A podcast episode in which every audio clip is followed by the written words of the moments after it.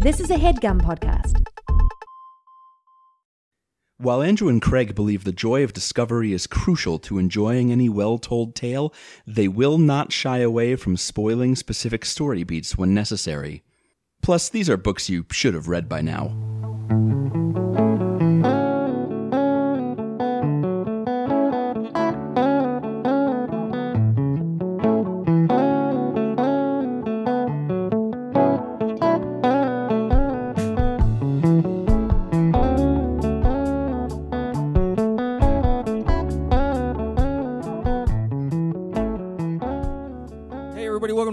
It's a podcast about the books you've been meaning to read. My name is Craig. My name's Andrew. Bury me, Daddy.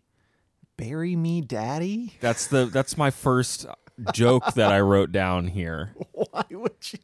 We could cut that if you want. No, no, no, no. That's no. That's. I fine. also wrote a giant waste of time Hmm. and our buddy Kaz. You are prejudging I, the book a little bit with that second one. I think. Well, I was just trying to make a joke. I was Mm-hmm. really the joke was Andrew. Is it a giant waste of time? Uh huh. And I would probably say no. I would say no. That no. You're burying the lead. Ah, see, that's what the that's, you know. I didn't workshop these with you ahead of time. I apologize. Welcome to our show where we read a book each week, and the other person tells the other person about it. And um, we never read the book before. That's usually how it goes. And we're just going to talk about what happens in the book and why you may or may not have heard about it. Mm-hmm. Andrew, what book did you read this week? I read, as you probably have guessed from our very tight and, and suggestive introductory sequence, "The Buried Giant" by Kazuo Ishiguro. Yes, that is the book I expected you to read. Thank God. Um, Haven't surprised uh, each other yet oh. by bringing a mystery book to the show. Uh, we have covered Ishiguro before on episode 236. I read uh, Never Let Me Go, which was his 2005 novel about a bunch of teenage clones who were in love and maybe were going to die. And um, that was in April 2017. Andrew, we had just won our very first Quizzo outing together.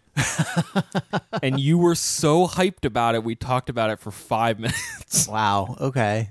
I was hyped about it, and then later that restaurant shut down, and yeah. people started having babies, and the band just never Never we really. ended up. You ended up starting your own Quizzo Yes. establishment, I sort of, I- to fill my the gap, underground Quizzo club.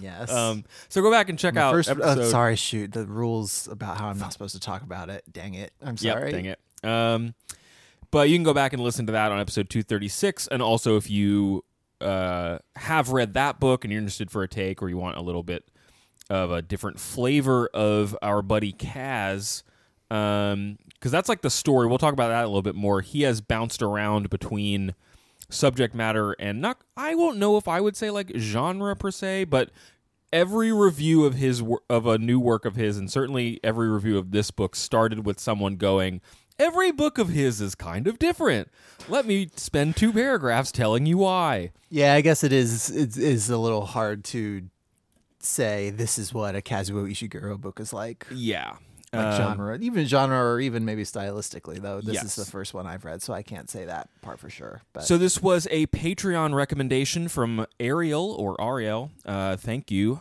uh, you said i just listened to your never let me go episode and i think you guys would really enjoy the buried giant also by good old kaz this book was really polarizing for a lot of critics because it's completely outside of ishiguro's style but i thought it was super interesting i'm a literature student graduating this sunday with my ba well congratulations from probably Wait, how long so ago was um, who specializes in Anglo-Saxon medieval literature. So I really enjoyed this fantasy take on that history. The book kind of has both elements of capital L literature and beautiful prose, but it also kind of follows a D&D quest kind of fantasy storyline.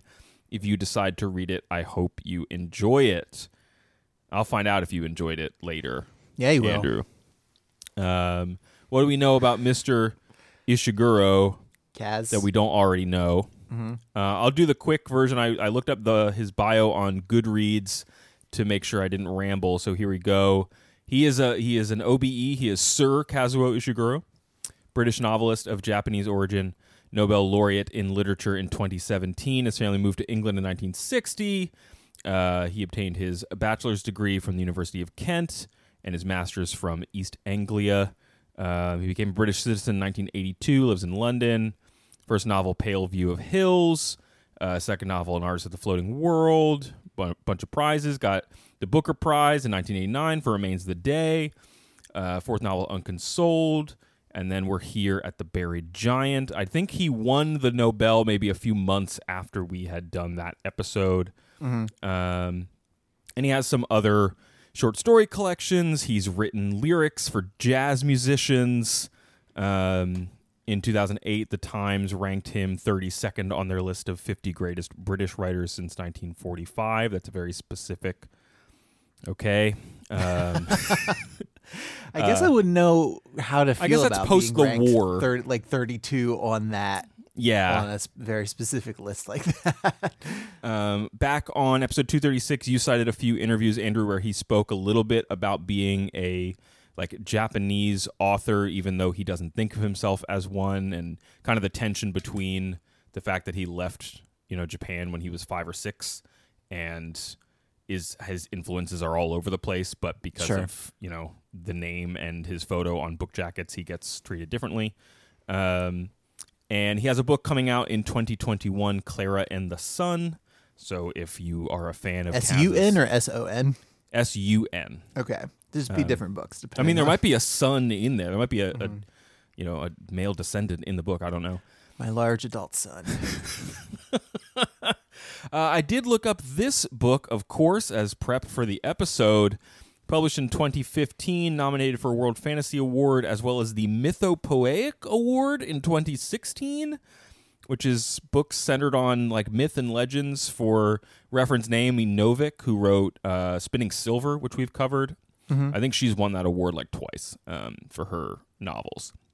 Uh, I found multiple like paywalled articles in UK newspapers that I couldn't read all of because I'm not going to start all those free trials um, about how his wife Lorna thought the first draft of the Buried Giant was terrible.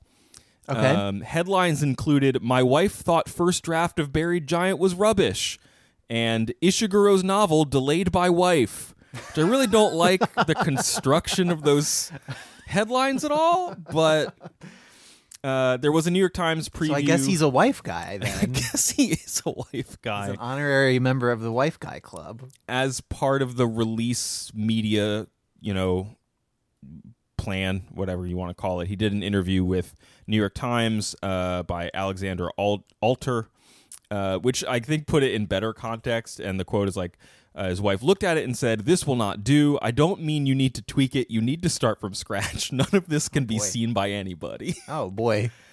Uh, How much was did he change it after that? well. He started working on it in the mid aughts and shelved it after her. Oh geez, yeah. So it came out in 2015. So that seems Yes. like he did take a uh, take a break from it.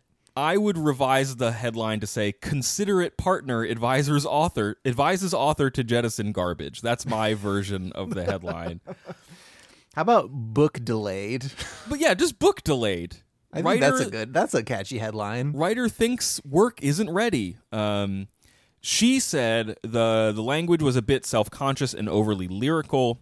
Ish's great strength is eliciting emotion through the story. He's not about beautiful sentences. And throughout this article, they talk about how he was like trying to figure out how to write the dialogue because it is set, and you'll tell me more about this. It's set in like just after King Arthur's time or like the end of King Arthur's time. Yeah, like I think I'd still classify it as the Arthurian period because you're still dealing with the fallout from his reign, but King Arthur himself is no more and the knight that we do meet is pretty old Okay. and getting on. Yeah. Sure. Um, you know, and it this article collects a couple of really positive thoughts from other literary authors who have dabbled in in other genres, like David Mitchell and others, um, kind of talking about him destigmatizing fantasy, which is I th- I don't think we need to talk about that anymore. I feel like in 2015 nobody's destigmatizing fantasy. Like at a bare minimum, I feel like the Return of the King movie winning every Oscar it was nominated Yeah. for in like 2003 or whatever year that was showed that fantasy had been destigmatized. Though I, I mean, I guess it depends on whose perspective you are considering that from, but certainly by the like the f- fiction establishment, I think that fantasy is is not like people see that and are like, ooh, money, and it's not like a big problem anymore. yeah I I do think it's probably like a marketing and expectations thing and he was uh, Kaz was anxious about it. He said, Will readers follow me into this? Will they understand what I'm trying to do, or will they be prejudiced against the surface elements? Are they going to say this is fantasy? Um, and he talks a bit more about wanting to write a book about collective memory and societies forgetting the past either on purpose or by accident and what the ramifications of that are and he wanted to avoid a more realistic setting he thought about setting it during other more modern conflicts and he didn't want it to be a, like a pat allegory like he wanted it to be this era that was a little more uh, squishy, I guess. Like the historical record isn't as solid, and so it's not referencing events that people are going to read a bunch of stuff into. Um, so setting it during an era of legend makes sense. Um, and so he read Sir Gawain and the Green Knight, which is this old poem from the 14th century about Sir Gawain and the Green Knight. Yeah, and uh, Tolkien, among others, have done translations of this. I think. Oh, okay. I did not know that. Um, I'm pretty sure he did. I, he, he there's a book with Tolkien's name on it called Sir Gawain and the Green Knight. So I, I'd assume it's a translation and not, yeah, sure. an original work. A- and it's my understanding that uh, Mr. Gawain is in this novel, um, and that story is like a like a little poem about being chivalrous and maintaining your knight's code despite temptation. It is also about killing a guy with an axe, but then he isn't dead, and he says, "In a year, I'm gonna come back and hit you with the same axe. Get ready." Uh, and everyone survives, and it ends with Gawain, like everyone being like, "Gawain, you you're great. Like no one is mad at you for anything. Great job, buddy." Uh, and he is what? He's Arthur's nephew and like the youngest of one of the youngest, if not the youngest, of the Knights of the Round. So it makes Yeah. sense if he's hanging out in this one, in this book, which is supposed to take place after that stuff's kind of wrapped. Yeah, and, the, and just the the influence of Arthur's reign is fading from the from living memory. Yeah. Yeah. Um, so that's kind of the like the setup that I have. I feel like we could probably just get into the book unless there's any other setup you want to do. No, I don't think so. I'm just trying to think through like so there is the bigger plot line that involves uh Gawain and there is the and then there is some smaller like interpersonal stuff that happens between uh, Axl and Beatrice, the uh, husband and wife who we begin the novel with. So I think actually it might be better to do the big stuff first and then zoom in on the on the little stuff. Okay, cool. Um, So to table set, what what happens is we are we meet Axl and Beatrice, and they are living this sort of foggy, confused life where they feel like they're forgetting stuff all the time. And you said they're older people? Yeah, they're older. Okay. Um, they live in this like rabbit's warren of a village with a bunch of other people, and he just Axl in particular has just these memories that keep coming to him of stuff that seems weird, like a, a little girl goes missing from the village, and everybody's really uh, upset and looking for her for a while, but then they get distracted, and then they and then even when she shows up, they kind of have forgotten why they would be excited for her to show up in the first place. So it seems like kind of big stuff that people keep forgetting. Okay. Like and about people who they actually know or yeah, and, and just Okay. like and also, you know, bigger like world event. Like no one's really talking about like history or or Mm. why anything is the way it is right now. But um Beatrice and Axl decide together, and Axl had been had been holding out on this for a while, but they have a vague memory that they have a son somewhere in the world, and they should go and see him. Okay. And Axl didn't want to for a, a while, but then he decides, okay, I have changed my mind. I'm going to do this thing that my wife wants to do, and we're going to go see our son. So that's the impetus. Is like they they both realize that they're forgetting stuff, and they realize that it's kind of weird, but no, we, like we don't really know what's going on. Um, So then it's, And- it sounds like they are like, okay, we're forgetting things. Here is a memory that we have that we can be like, that's a thing, right? So Mm-hmm. perhaps to like push against the forgetting, they're like, let's zero in on something that we maybe know is real. I don't even And, know if it's like necessarily pushing against the forgetting, though that does become sort Okay. of a theme as we as we go on, and people have to like that's how the the novel builds mystery is like all the characters in it would theoretically know everything from the jump. Oh, okay. In the book, like they would know all the stuff that is motivating everybody, but they can because of the this mist that makes everybody forget everything Mm. um, that we can kind of discover things as they remember them, and then they can remember things at a pace that that uh, that benefits the plot and the pacing. I guess. yeah you know what I mean? You, you Like- have to dole it out in a way that makes sense. I don't know that there's a one to one, but now I'm just thinking about the movie Dark City, which I don't know that one. I'm Not familiar with that. I one. watched it because the Matrix happened, and then there was a few years where everyone was like, "Check out all these other movies that are like the Matrix," and none of them were good. Um, anyway, no, it always whenever books are are doing this, like they trying to keep things that the character should know away from the reader in order Mm. to build tension. It always makes me think of Gone Girl and how frustrating the first half of that book is. did you find it frustrating in this book? No, because he sets it up to like be constructed in such a way where it makes sense internally. it's not just a character in a book like refusing to think things Mm, at sure. you, the reader, so that you don't know what's going on. okay, great. um, like it would have been pretty easy for the Gone Girl guy just to think I didn't kill my wife. Would have Like, been pretty right easy. beginning. He could have just thought, okay, I know this is gonna seem weird. I know I'm gonna seem super guilty, but I didn't kill my wife. All right, now let's go with the rest of the book. How I much? swear do I didn't the- kill my wife. How much do Axl and Beatrice like know about the mist? How is that communicated to you? I don't really know anything about it except that it, it's misty and it seems like maybe it's making people forget stuff. Okay, sure. Um, It's just weird weather. That I'm not even sure they know the like the mist is the cause of people forgetting stuff. Anyway, they they start to go on this journey and they make it to a village that Beatrice has been to a few times.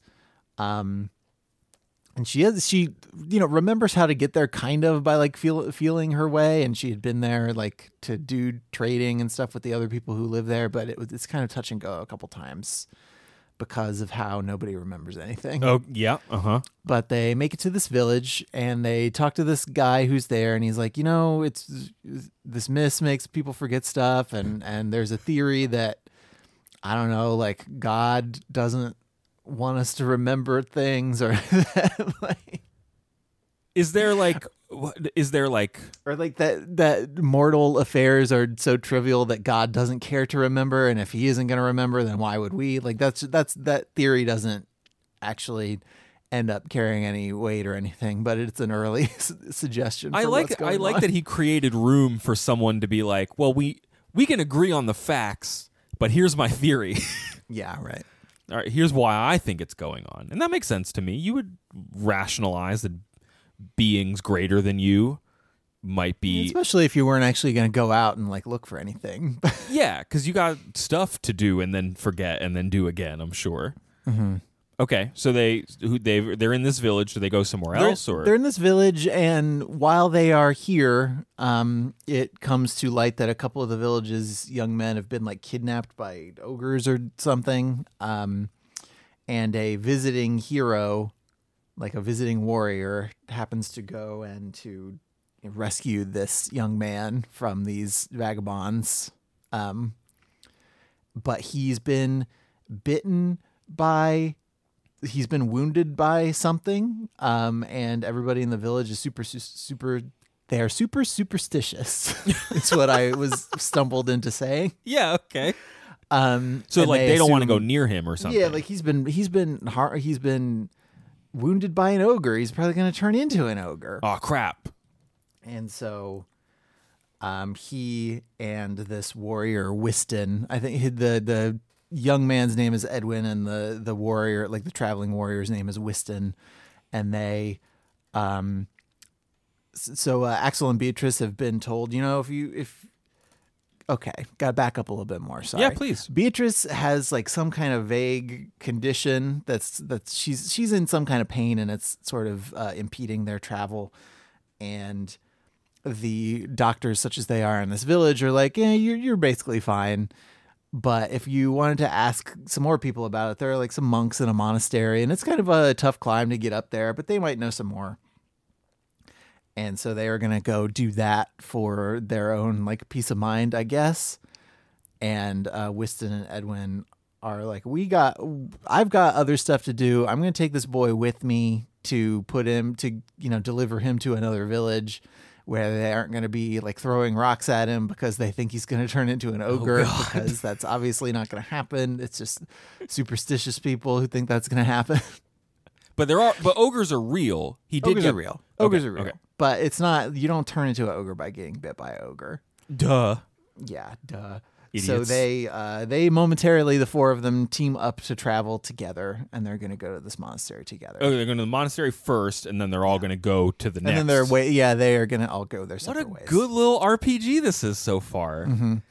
Uh, on their way to the monastery, they run into. So it has been mentioned, uh, as Beatrice and, and Axl like travel and, and talk with some people that um, there is a, a knight of Arthur's Round Table, like an elderly knight who is supposed to slay this dragon named Querig, who intermittently comes out and troubles the land. Querig hasn't been seen in a while, but Ain't that always the case? yeah, but uh, th- th- this knight, this sort of dot, he's portrayed as kind of doddering and, and incompetent, but he's, you know, him and his rusty armor and his old horse are just traipsing around the countryside saying they're going to go kill this dragon. So we've heard about this, which prepares us for actually meeting him, which we do uh, when they're on their way to the monastery. This is Sir Gawain, and he is still uh he he can still fight like he's still doing okay but yes he is old and his armor is well taken care of but rusty there's a lot of rpg flavor text about uh clothing and armor that has been that's like worn out but well cared for you know that Yes, particular Sure. sort of convention Yet rather than letting it break and get new armor, you have used your resources to repair it. And so the game has like rewarded you with some different buffs and I don't even know if I'm making that comparison.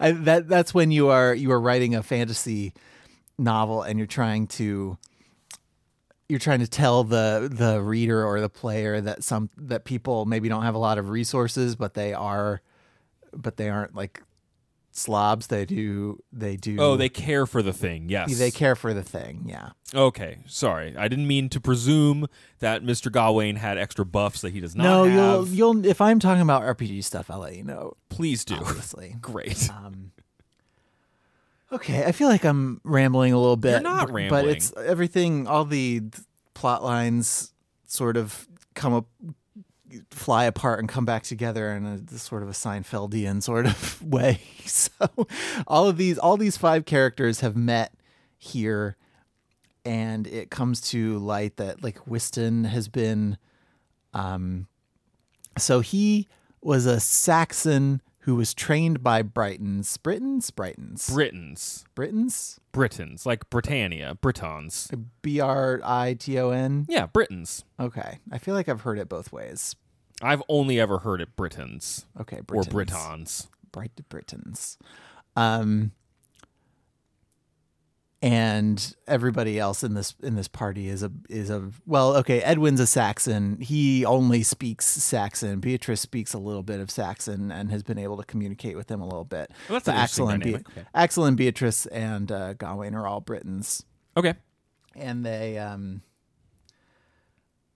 like so the whoever whatever Saxon lord uh Wistan answers to has sent him to kill Querig the dragon. Oh, okay. And Gawain gets a little uppity about it. He's like, "This is my job. like, you can't just you got to promise me that you're not going to do this because this is my this is my job." People write poems about me? Excuse me. Do you not know? Have you not heard about me and the Green Knight? Like, let's go. I was on TV. like, come on. And it also comes to light um, in, in in this bit that um, that Edwin was not actually hurt by an ogre. He was hurt by like a caged uh, baby dragon That's different. that these ogres also had in their possession. Okay. And for whatever reason, I'm not. This isn't like explained in the book, and we're just going to take it at face value.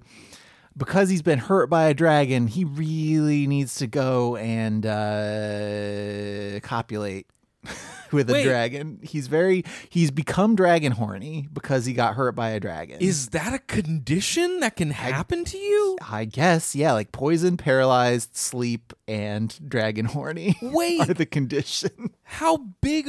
Mm, the how big is this dragon? It's a big dragon. and he has to bone He's just it. he is he is compelled to do that. And Wistan knows that he's been hurt by a dragon, and Gawain like sees the wound and is like, "Oh yeah, I know what's going on here." But he's using him basically as a dragon bloodhound because his to, to find where Sick. Querig is. okay, that is because his both. dragon his dragon horniness is leading him to where the dragon is. okay, this rules and sucks at the same time. the the dragon horniness is kind of eking me out, but I Mm-hmm. do like using your dragon horny character as like a Your- com- as a yeah, dragon your compass. dragon horny squire as a way Follow- to find the dragon. Yes, that you're gonna follow his boner to the dragon, and you'll get there. Huh. True north, then- as it were. the next bit we can we can sort of uh blast by a little bit but the the rest of the book is um sort of learning what everybody's actual motivations are and that they aren't all what they seem like Axl and Gawain and to a lesser extent Axl and Wistan have some sort of shared past that Axl doesn't recall because of the their forgetfulness Can I ask, Um, uh, are Gawain and Wistan also beholden to the effects of the mist, or is that mostly an Axl thing? it's mostly an Axl thing. Uh, Gawain's not really for reasons that we'll talk about, and then Wistan was sent on this mission specifically because he seems to have some kind of resilience against like magical effects. Dig it. Okay, cool. Yeah. Um. So we learn, we you know, we learn that these characters have some as yet unexplained uh, connection to each other. Um, when at a, at some point when we're in Gawain's head, it is revealed that um, Axl and Gawain were both like subjects of of King Arthur, and they were both knights, and there was this sort of treaty or, or pact or something where none of the combatants in this war between the Britons and the Saxons would attack like women, children, like civilians. It was a thing that was meant to keep the war from becoming like this intergenerational, like hate driven thing. Because mm. yeah, like if if you're not allowed to like just scorched earth kill everybody, then it's more likely that the people will be able to get along later after the war is over. And this is in fact what happens for a while. Like Axl presides over this peace where the Britons and the Saxons, like even as the Saxons are being like conquered, they're still being like treated pretty well, and it's it helps hold things together. And then for some reason, Arthur goes back on that and kills everybody. Oh, sweet. I didn't expect it to be Arthur. And Axl is really, really mad about it. Okay. um, because he feels like this, this, you know, th- this condition has been created where nobody's ever going to know peace ever again. So keep that in your mind. Okay, we'll do. Plugging it Um, in. Yeah. Uh, so said- yeah, wait, we find out wait, the thing about like Mm-hmm. that, you said that this was from Go- you learned this from Gawain's POV or like a loose POV, POV or something. it's yeah, it's basically his POV. okay. Okay. Just Um, wondering how that works, but Yeah, so I and I guess you know what you need to know about like Edwin and and Wistan like Edwin is like Wistan does fully intend to train Edwin to be like a warrior. Like he sees that he has a warrior's, you know, spirit. Once he lets him bone once that dragon he, down once or this whatever. dragon horniness runs its course. he sows some wild oats, as it were. um, and then Beatrice and Axl like sort of. It's clear they have a long shared history. Beatrice is probably the is the only character I think of these four who we don't spend any time in the head of, and so we don't really learn fully what her deal is. But she and Axl clearly, as much as they want to remember stuff and they want to see their son, it, it becomes clear through their relationship that maybe not all of the things that are being forgotten are bad things. Yes. Okay. I I read some stuff in reviews that alluded to that, which And that yeah, and that that becomes a bigger thing when you zoom out to the relationship between the Britons and the Saxons. Like they are all living together in relative peace and harmony right now because they can't remember why they would be upset at each other. huh? The the like, what if the opposite of the Hatfields and the McCoys, essentially? Like, or what could- if there were Hatfields and McCoys, but there was mist that a dragon was breathing that made them all forget why they hated each other for a while. Def- yes, exactly that. Because that is True. what's happening. Is the mist is coming from Querig? They find this out at the monastery, I believe. Is it like his farts or like what is? Where is the mist? it's mist? just like it's like the, his breath. Sick. His farts. People expel wind in ways that aren't just farts. Well, he's Don't a dragon. gross. I don't know how how dragons do, and it's it's like visible mist that's making people forget Well, things. I'm gonna I'm gonna explain to you. I, I don't- I'm gonna explain to you why it's not farts. It's specifically Please. not farts. Please explain to me why it is not farts. I've been waiting. So as uh you know, our the party is split again for a while. Like it's Beatrice and Axl. Terrible idea. Yeah, trying to make it to see their son, but sort of getting redirected in the direction of this dragon over and over again. Wistan and Edwin are going, aided by Edwin's dragon horniness. And then Gawain just knows where the dragon is because actually Gawain has been guarding the dragon. Oh no. And that's why, even though he's been in the countryside for these many decades, and his like stated mission is to kill Querig, that's why Querig still not is not dead. So it's like the movie Dragonheart with Dennis Quaid, where he strikes a deal with the dragon, to, voiced by the late Sean Connery, to keep it alive, and it's not like that at all. But I don't know. I don't know um, this one either, so I can't tell you how much it's like the movie Dragonheart. But it is, that is one where someone it is probably not what's happening in this story, but like the hero strikes a deal with the dragon, so it looks like he's always killing him, but actually they're just like preserving the Looney Tunes style uh, wolf and sheepdog thing. That's not really what's going on in this one either. Um, so, so okay, so Arthur was a jerk, right? And he Yeah, killed you told me that, yeah. Um, but he knows that you know if if if something doesn't happen, then everybody's just gonna hate each other forever. So you got to reimpose peace over. Now Arthur's motivations again, we don't really get any POV from him. We don't we don't know what his motivations in deciding to go scorched earth and causing this issue are in the first place. It's possible that he just didn't think that that was a viable, like Axl's way of doing it was a viable long term solution in the first place. Okay. But what happens is uh, Gawain and a few other knights and Merlin himself Whoa. are all sent to uh, Querig, and all the knights are supposed to fight and distract Querig while Merlin casts the spell on Querig that makes Querig's breath be this like forgetful mist. Okay. Okay. Thanks, Merlin. Yeah. Um, and so this is a long time ago. Everybody but Gawain is who was involved in this, I believe, is dead at this point. Because yeah, Axl was not involved. He had kind of broken with Sure. Arthur at this point. Sure.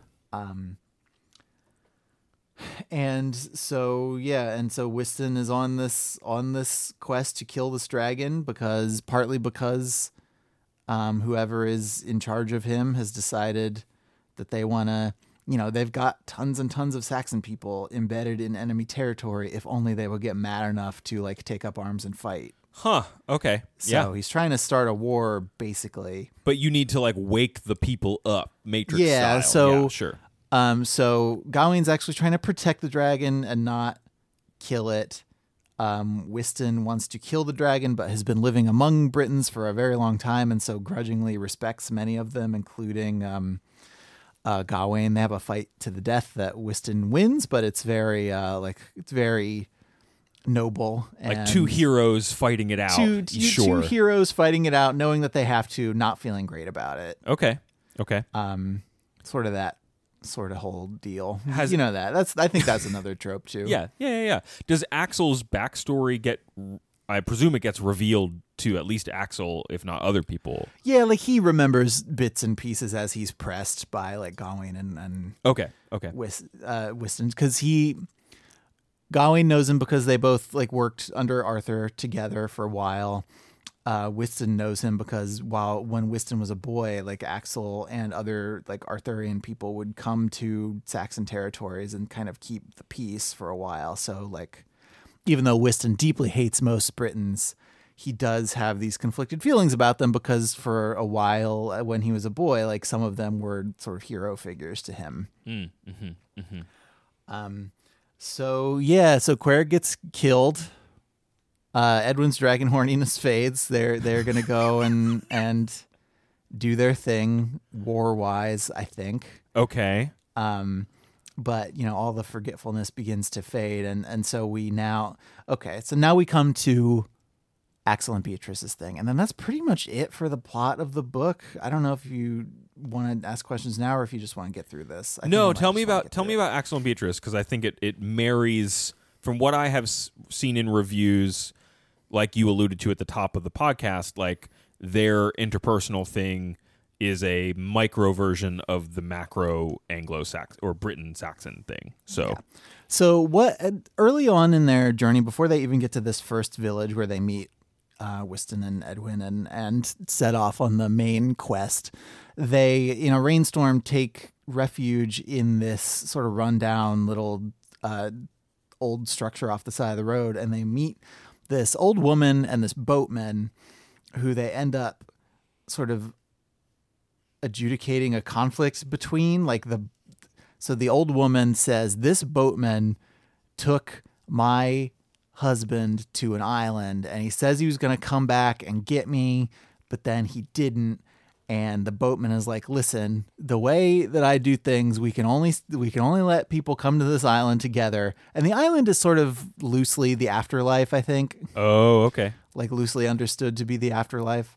Um, he's like only people who have a very deep and enduring love can be on this island together, and we ask, you know, as like a screening test, we ask each member of the of the relationship separately some questions and their answers dictate like whether they love each other enough to be on the island at the same time and you fail the test. This is wait. So there's like okay.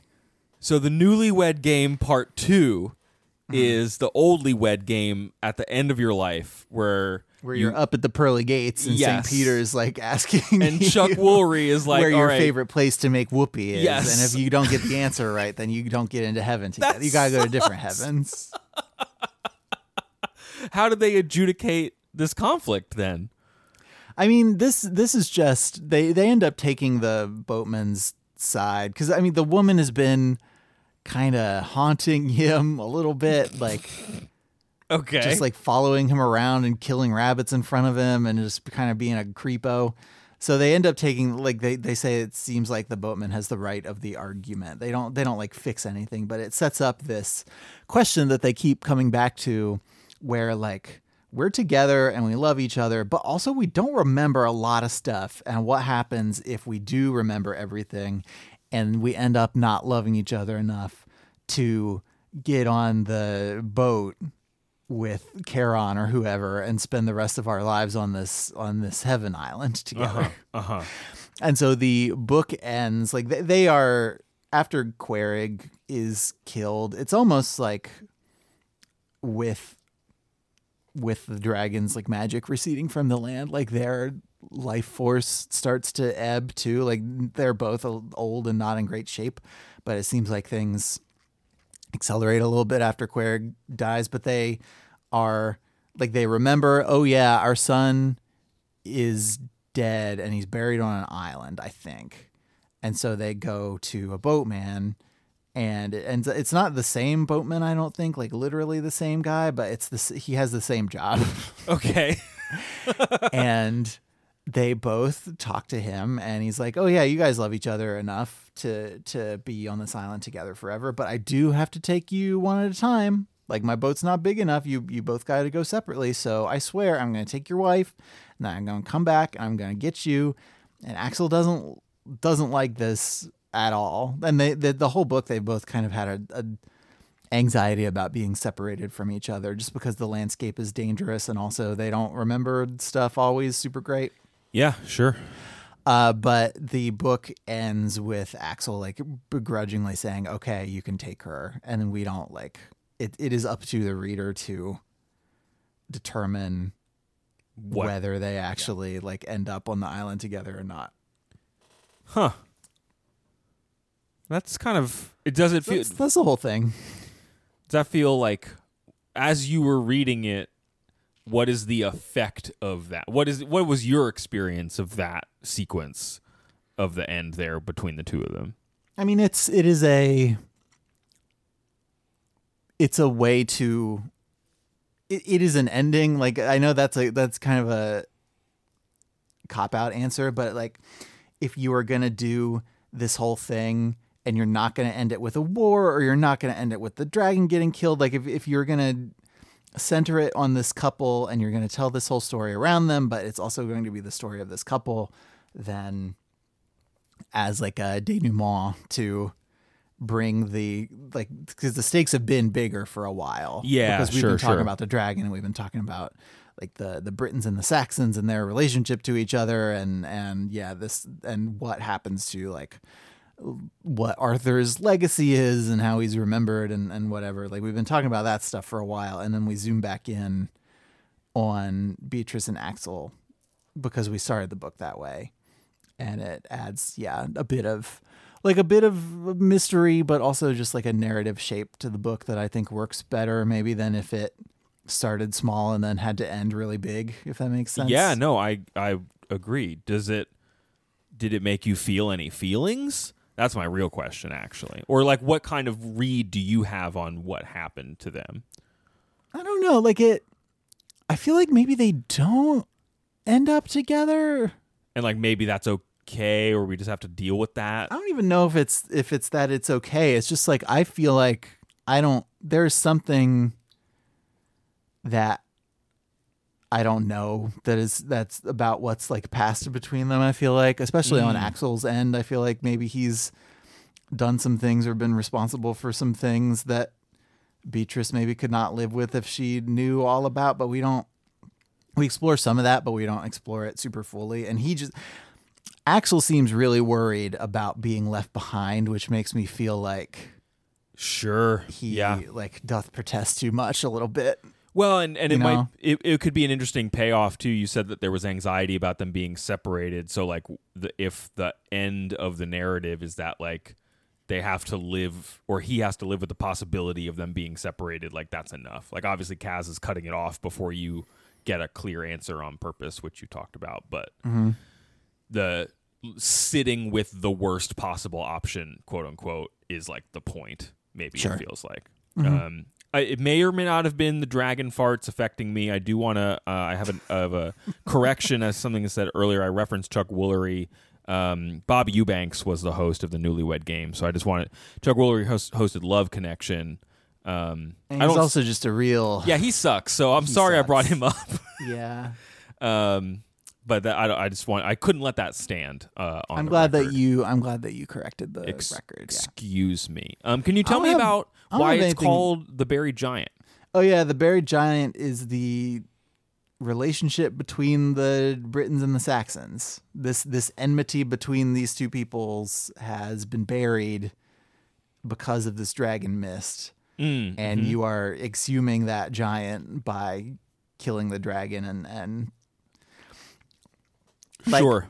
um, Gawain tries to prevail upon uh, Wister not to do this because if you just let people not know for a little bit longer, everybody who would know that they were supposed to be mad will have forgot will have died of natural causes. That's an interesting. Oh, so Gawain's point being like, listen, let another generation go, Pretty much, yeah. And then when the dragon, then then we just kill the dragon because Well, the dragon, will the dragon's in pretty bad shape. The dragon's gonna die of natural causes. Oh, I didn't know before before like too too long. But yeah within like i don't know like 20 30 40 however long it takes for that to happen just let the dragon live as long as it's going to live. And then by the time it actually just dies and the mist goes away enough people will have passed on that that like arthur's original design will have come to pass i guess Okay, sure. How did you feel about? I'm sort of changing topics right now. When you introduced Axl and Beatrice, I was and as I was reading about the book, I was struck by like a fantasy book, uh, or at least a book that's trafficking in in fantasy tropes and stuff, like centering on an older couple as its primary characters. Like, did that strike you at all as you were reading it? Because they get introduced way before anybody, any like knights or anything like that, right? Like that's not typical. i mean In- it does set a tone for it to not be like action adventure stuff. Yeah, like I was gonna say swashbuckling, but that has like a pirate connotation that I don't think is really appropriate. But it does it creates a different narrative than it does when you are like, oh, I am a I am an 18 year I am a 17 to 20 year old young man who's leaving my village for the first time. And what will I what will I find on the road? Like it, it is you sort of get a sense that you're watching a coda to something from the start, I guess, if Yeah. you're gonna tie it into the themes of the of the book. So yeah, it was it was kind of interesting. Um, I have some review quotes. As I alluded to earlier, most of the reviews start with a real, just like, listen, all his books are different, so you gotta buckle up. Where these reviews come from? Um, the first, well, I, I, I, not the ones that you're gonna sing about. I'll get there in a second. Um, the first one is from The Guardian. This is Alex Preston, um, who says. It is possible to construct specific interpretations for Ishiguro's novel. We can view the buried giant, quote unquote, as the way history has been swept over any number of genocides from Armenia to Rwanda. It may even be an exploration, an explanation for the disappearance of the Britons, killed not by marauding Saxons but by their own guilt. Focusing on one single reading of its story of mists and monsters, swords and sorcery reduces it to mere parable. It is much more than that. It is a profound examination of mem- memory and guilt of the way we recall past trauma en masse. Did you find yourself like comparing what the book was up to to anything in particular, or were you able to just kind of take it as it came? I mean, I just kind of read the book. Yeah, but I was just asking if it reminded you of any. It feels like he specifically constructed it to dissuade you from like filling in modern connections. I don't know if that was your experience. I think At all. I mean, listen, I think the modern connections are there too, and, and I think that's an interesting interpretation of the book that you read. But like, I don't know. I read. I'm. I was reading this and I was tired and I was just kind of reading a book.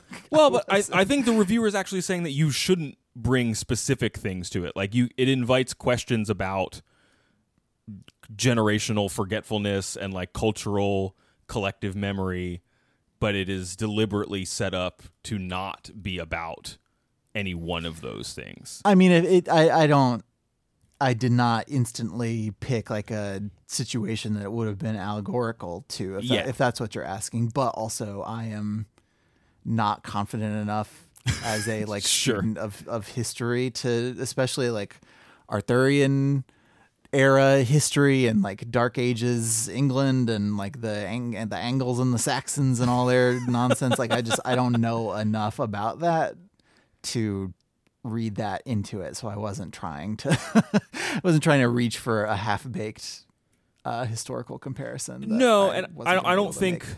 Kaz wants, our good friend Kaz, I don't think he wants you to. In that New York Times article, he mentions being interested in this kind of underwritten legendary historical space that isn't going to invite those comparisons. So it sounds Well, like you did yeah. what Kaz wanted.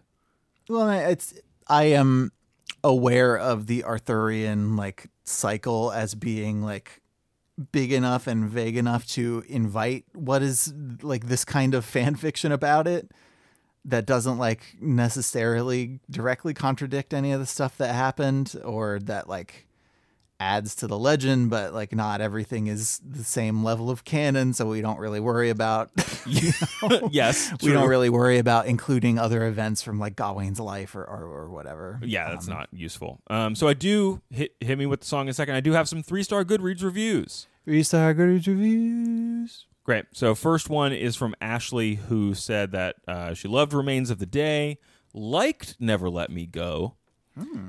Here's the quote: "The buried giant is very deliberately constructed, and as a piece of literature, I do think it has value. I enjoy thinking about it on an intellectual level." But due to stylistic choices Ishiguro made, I did not connect with it the way I have with his writing before. Did you have any issues with the stylistic choices, Andrew? Only insofar as they didn't leave a huge impression. Like I, I guess Gawain's interior voice when we're hearing it is like vaguely more like stuffy and high fantasy. But Sure. but yeah, I think the and one reason I think why maybe I haven't read specific passages. Not that I didn't highlight any. I just don't. I have. I haven't felt the need to read anything to illustrate any of the points that I've been making, because the the plot and like the overall shape of the thing is maybe a little more interesting than the like the nuts and bolts of of how the story is put together. um that jives with what I remember of Never Let Me Go. Like I could not think about a moment that I was like, oh, I got to read this sentence from that book, um, and it doesn't seem steeped in the style of that era. It's just like, yo, he wrote a book with some stuff in it. Yeah. Mm-hmm. Um, also, a three star good review from William Two. I don't know what William One William thinks about this book. Yeah, sequel to William. But William 2 says, I am an Ishiguro enthusiast if ever there was one. I have read his oeuvre. That's why it pains me a little to say that I found The Buried Giant disappointing. I say this not because I think Ishiguro's skills as a novelist are one whit duller than usual, but because I did not care for the story or its characters. They did not engage me. He's going after a new readership with this book. He's going after the vast fantasy market. Do you think this sort is of pitched? ascribes a like a what's the word I want like a cynicism or Yeah. like a or like a money chasing motive to this book that I don't think necessarily exists. Like I didn't read this and think like. Man, this is going to be like the next Harry Potter, and they're going to make 10 movies about it. And I can't believe he sold out when he wrote The Buried Giant. Well, I don't know if that's what uh, that's what old William too is implying, but it seems to be. it seems to be what he's saying. Yeah, and you and, and it seems like he came to a new Ishiguro book because he's like, I like this guy's stuff. Uh, and oh wait, this one's fantasy. No, thank you. It's certainly you have read a bunch of fantasy books. You like the Wheel of Time series, or at least have experienced it. Um, Tolkien, etc. Like, where does this? Where does the vibe of this one place relative to like if someone is a fa- if they like I like fantasy books, is this going to be cool for them? What should they expect? Maybe different.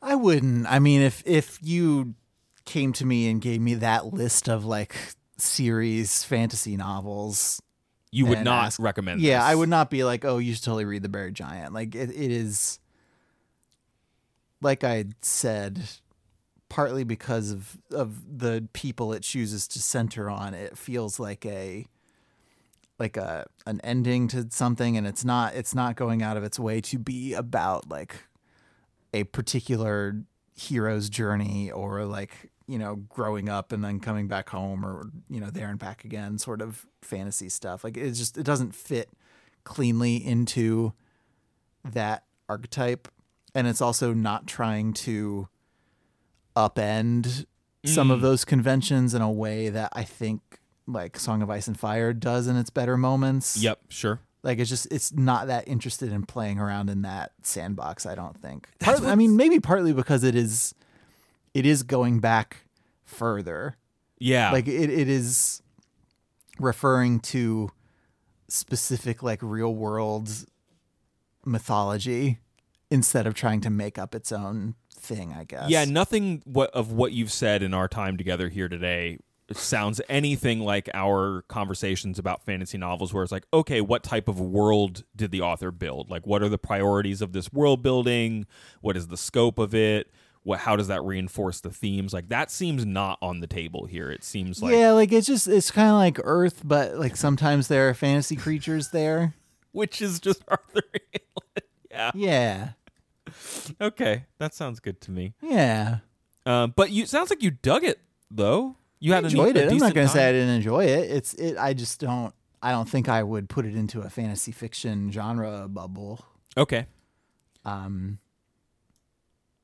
Yeah, and and I think maybe more than some of the other books that we read, like talking about the plot and the themes, like we do on this show, is maybe more spoilery than it normally is because that's kind of what the book is up to. Like It's I don't. yeah. I'm not. You don't come away with this being like, man, Axl is such a rad character, and I love Edwin and how dragon horny he was. Like there, there are cool ideas to talk about, but none of these characters, I think, are are anybody I would write home about. It seems like it really hinges on the effect of revealing what has been forgotten, Yeah, yeah, yeah. the reasons why it was forgotten, and you're and like then invites you, the reader, to be like, how do you feel about that? Think about Yeah. it. Yeah. What would you forget? I would forget any food I ate that gave me a tummy ache. That's what I would forget. I see. I wouldn't want to forget that because then I would eat it again and get another tummy ache. Yeah, but what if it was good food that gave me a tummy? That's really what I meant. It's like good food that would give me a tummy ache. I would like to forget because I would like to still enjoy the Because food. you like to enjoy it, but then you still get the tummy ache. Hmm. it's a catch, real catch twenty two. I would like to forget when we watched Solo: A Star Wars Story. I saw someone on Twitter whose opinions I respect about other things saying that Solo was good, and I can't believe it. I don't It's know how not to, good. don't know where to put It's my not feelings. good. I don't want to yuck anybody's yum. To borrow a phrase I really think is kind of disgusting. Actually, I would like to forget that too. but mostly, yeah, I would like to forget watching Solo: Star Wars Story. Okay. Thank you. Send us in an email about what you would like to forget and whether or not it's related to Arthurian legend at overduepod at gmail.com. Hit us up on Twitter or Facebook at overduepod with other things you would like to forget, except you're putting them on the internet so no one will ever forget them. Uh, thanks to William, Brendan, Kate, Benny, Jesselyn, Darwin, Yelena, Amber, and many more for reaching out to us in the past week. Thanks to Nick Lerangis, who composed our theme song. Andrew, if folks want to know more about the show, where should they go? They should go to overduepodcast.com, which is a website on the internet, and we have links to Apple and Google and our RSS feed, and we're on Stitcher and we're on Spotify, and you should visit us at uh, patreon.com slash overduepod as well. Give us a little bit of money if you want, if you got it, and uh, get some access to some bonus content early. Uh, we also have links to the books that we have read and are going to read. We're getting to the end of November. Yep. Uh, next week, Craig reads The Graduate by Charles Webb, and then we will be posting um, on the website and our social feeds our December schedule some point in the next like week or week and a half. I'm already a chapter into The Graduate, and yo, that book starts fast. I did not anticipate getting to the thing you know about The Graduate in like the first 20 pages. my yeah, my memory of the movie is that it also goes pretty fast. So, buckle up. Vroom, vroom. Vroom vroom. It's time for a fast one. okay. Thank you everybody for listening to our book podcast. And until we talk to you next week, try to be happy.